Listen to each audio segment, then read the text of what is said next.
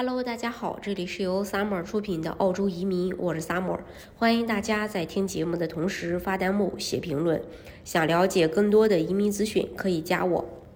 澳洲联邦卫生部表示，取消国际入境人数限制，不仅是为了确保人们能够出境与亲友团聚，也是为了确保澳洲公民能够返回澳洲。同时，他表示，澳洲人对居家隔离检疫已经非常熟悉了。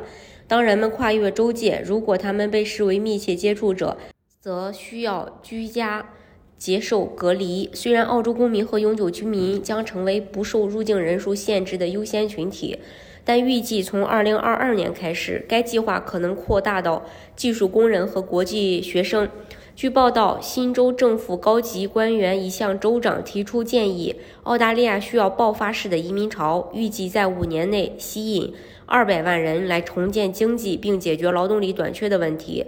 但是，这个消息刚出就引起澳大利亚可持续人口协会的反对。同时，该协会也表示，我们不需要这么多新移民。也有媒体爆出，澳大利亚人口研究所在今年七月的一项新调查表，呃。表示有高达百分之六十九的澳洲人反对恢复疫情前的大规模移民水平。虽然澳洲经济发展和人口增长需要移民，但是从多次民意调查中发现，大多数澳洲人希望呃削减移民数量。之所以澳洲人希望削减移民数量，是因为在澳洲本地人眼中，觉得移民抢了他们的饭碗。今年七月，澳储行就曾公开放话称，外来劳动力阻碍了企业培训国内工人的积极性。移民太多，也导致澳洲人的工资多年来增长缓慢。不得不说，这一看法在澳洲具有普遍性。有调查显示，百分之八十以上的澳洲人认为，澳洲应该培训自己人成为有技能人士，而不是从其他国家引进人才。还有就是，他们觉得移民虽然促进了人口的增长，但也抬高了当地的房价。甚至有传言说，澳洲人之所以买不起房，都是因为移民太多。尽管澳大利亚是出了名的地广人稀，但是其各大城市的，呃，各大首府城市还是。呃，难逃交通拥堵的问题，并且越来越严重。移民带来了人口增长，也对澳洲的基础设施带来了不少的压力。而澳洲虽然也在进行基建，但效率出了名的缓慢，远远跟不上人口增长的速度。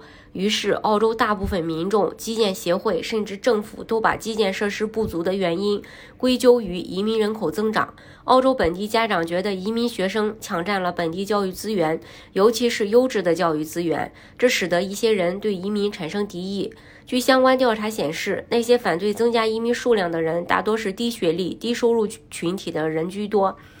相对来讲，受教育程度越高的人越支持移民。疫情之后，一些经济学家、精英、相关利益团体一直倡导人口增长对经济复苏和增长带来的好处，但公众依旧反应平淡。